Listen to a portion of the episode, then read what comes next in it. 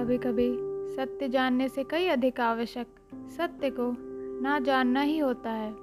क्योंकि सत्य का प्रकाश इतना तीव्र होता है कि जब ये हमारे नेत्रों में आता है तो एक दूसरे का मुख देख के जीवन व्यतीत करने वाले लोग भी एक दूसरे से मुख फेर के जीना सीख ही लेते हैं।